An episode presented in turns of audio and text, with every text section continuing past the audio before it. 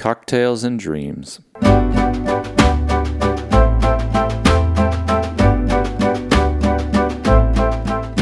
The first thing I noticed when I arrived in Vegas was how much the airport smelled like grease and tequila.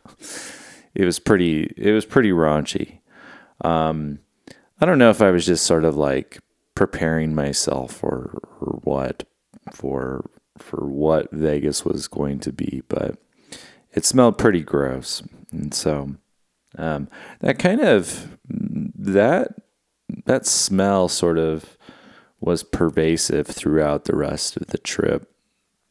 And the trip was awesome. Um, no, no complaints. Um, other than I threw my back out bowling, um, but even that was a minor annoyance compared to you know all the fun that I had. Um, a friend of mine, we we have these hackathons, or we pre-pandemic we used to have these hackathons where people from all over the world, about ten of us, um, would get together, and we would we would just like hole up in a room, and we would build whatever we want, and he and we called them Helix hackathons, and he said this is the most expensive way to have a hackathon because there were the the ten of us were there, of course, but um, it was it was within a, the confines of a of an actual full blown conference. There were thousands of people. The th- thing that I was not, I mean, I kind of knew that this was happening, but it's it's one of the it's it's something completely different when you actually experience it firsthand, which is like alcohol is so in your face. I never appreciated how much alcohol was was like front and center in everything. If if you weren't looking at booze, um, you were seeing a drunk person. Um, it was just everywhere. I just wasn't prepared for that. Um, it it didn't it didn't really bother me, um, but I was it was overwhelming in a way, um, and I was I was not ready for that.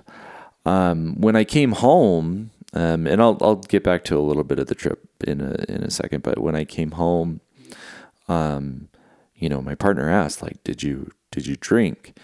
And in a in a former life, I'd say, "Oh, not that much," or "No," or "Not really," um, but uh, I just said no, and it was just that was it.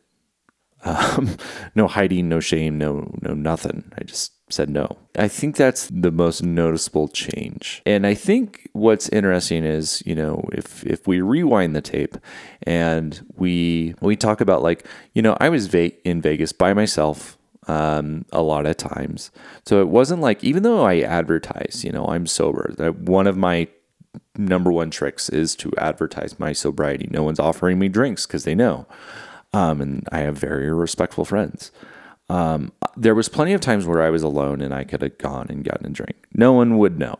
And, in a former life, I'd I'd take a sort of don't ask, don't tell situation, and and I would, um, you know, I I would just not advertise that I'm drinking or whatever, and I would go drink by myself somewhere or get booze and take it back to the hotel room.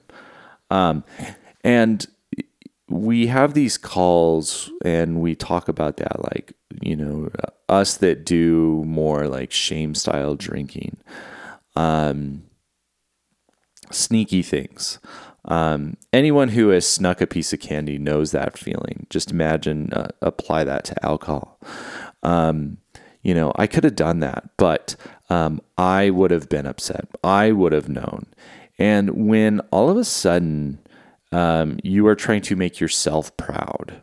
You're you're you're focused not what everyone else thinks. You can lie to anyone, um, but if you don't want to feel that shame, if you don't want to lie to yourself, if you don't want to give up on yourself, all of a sudden that's the most that's probably the most powerful thing that I've had in in sobriety is just um, respecting myself, maybe um, and so coming home and saying, no, I didn't drink um, was awesome. Um, another piece, you know, again, part of advertising and, and whatnot is um, there are some uh, friends, but probably more colleagues, um, you know, very uh, higher level people, VPs and whatnot. Um, and I, I got to casually mention like, yeah, I, I haven't been drinking. Um, and it was kind of fun. It's it's fun to drop that in as just a conversation piece, as like as um, as yeah, this is you know I'm into various hobbies. One of my hobbies is being sober. Um, I love it. Um, it and it's just like a casual mention. Um, I love the sort of like uh, you know trying to find the the best mocktail or or the best sparkling water option or the best uh, non-alcoholic beer option. Um, I love those things. I love the sort of scrappiness to it. Um, and it's yeah, it it was fun. Um, yeah, so Vegas was was awesome. Um, I hated it much less than I usually do. Um, and that was definitely a different take on Vegas. Um, and, you know, instead of late night drinks, I went and got late night gelato and it was awesome. Because the the thing with the city that never sleeps is like, yeah, you can get booze, but you can also get ice cream too. And that's pretty great. The last thing I'll say is um, something that was really fun is uh, a couple of us decided to go bowling on a whim. And we wound up at this uh, casino, hotel, I don't know, um, called Gold Coast. There's a Gold Coast bowling alley. We didn't know that it was in a in a dilapidated uh, hotel, but you go in there and your eyeballs are just on fire from all the smoke. Um, but it was so fun just bowling and having a blast.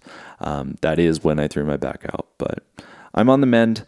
And uh, yeah, I'll talk to you tomorrow. Thanks a lot. Bye.